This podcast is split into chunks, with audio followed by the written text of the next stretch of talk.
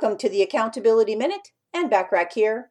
Today we're talking about the fourth benefit of being consistent, which is to be prepared for any outcome. Being consistent in your behavior enables you to be prepared for any outcome. Since your attitude is not going to change, regardless of whether the plan works or not, you don't need to make a plan B. Keeping a clear head is important so that there is no confusion or doubt at all. By being consistent, you will know exactly what you have to do instead of trying to conjure up a plan to follow from thin air.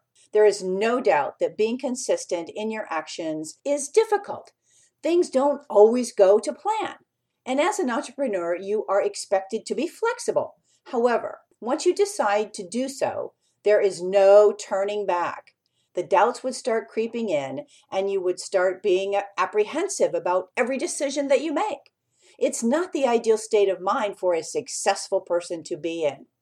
Over the past four days, we've explored four benefits of being consistent. These four benefits are virtues of being consistent.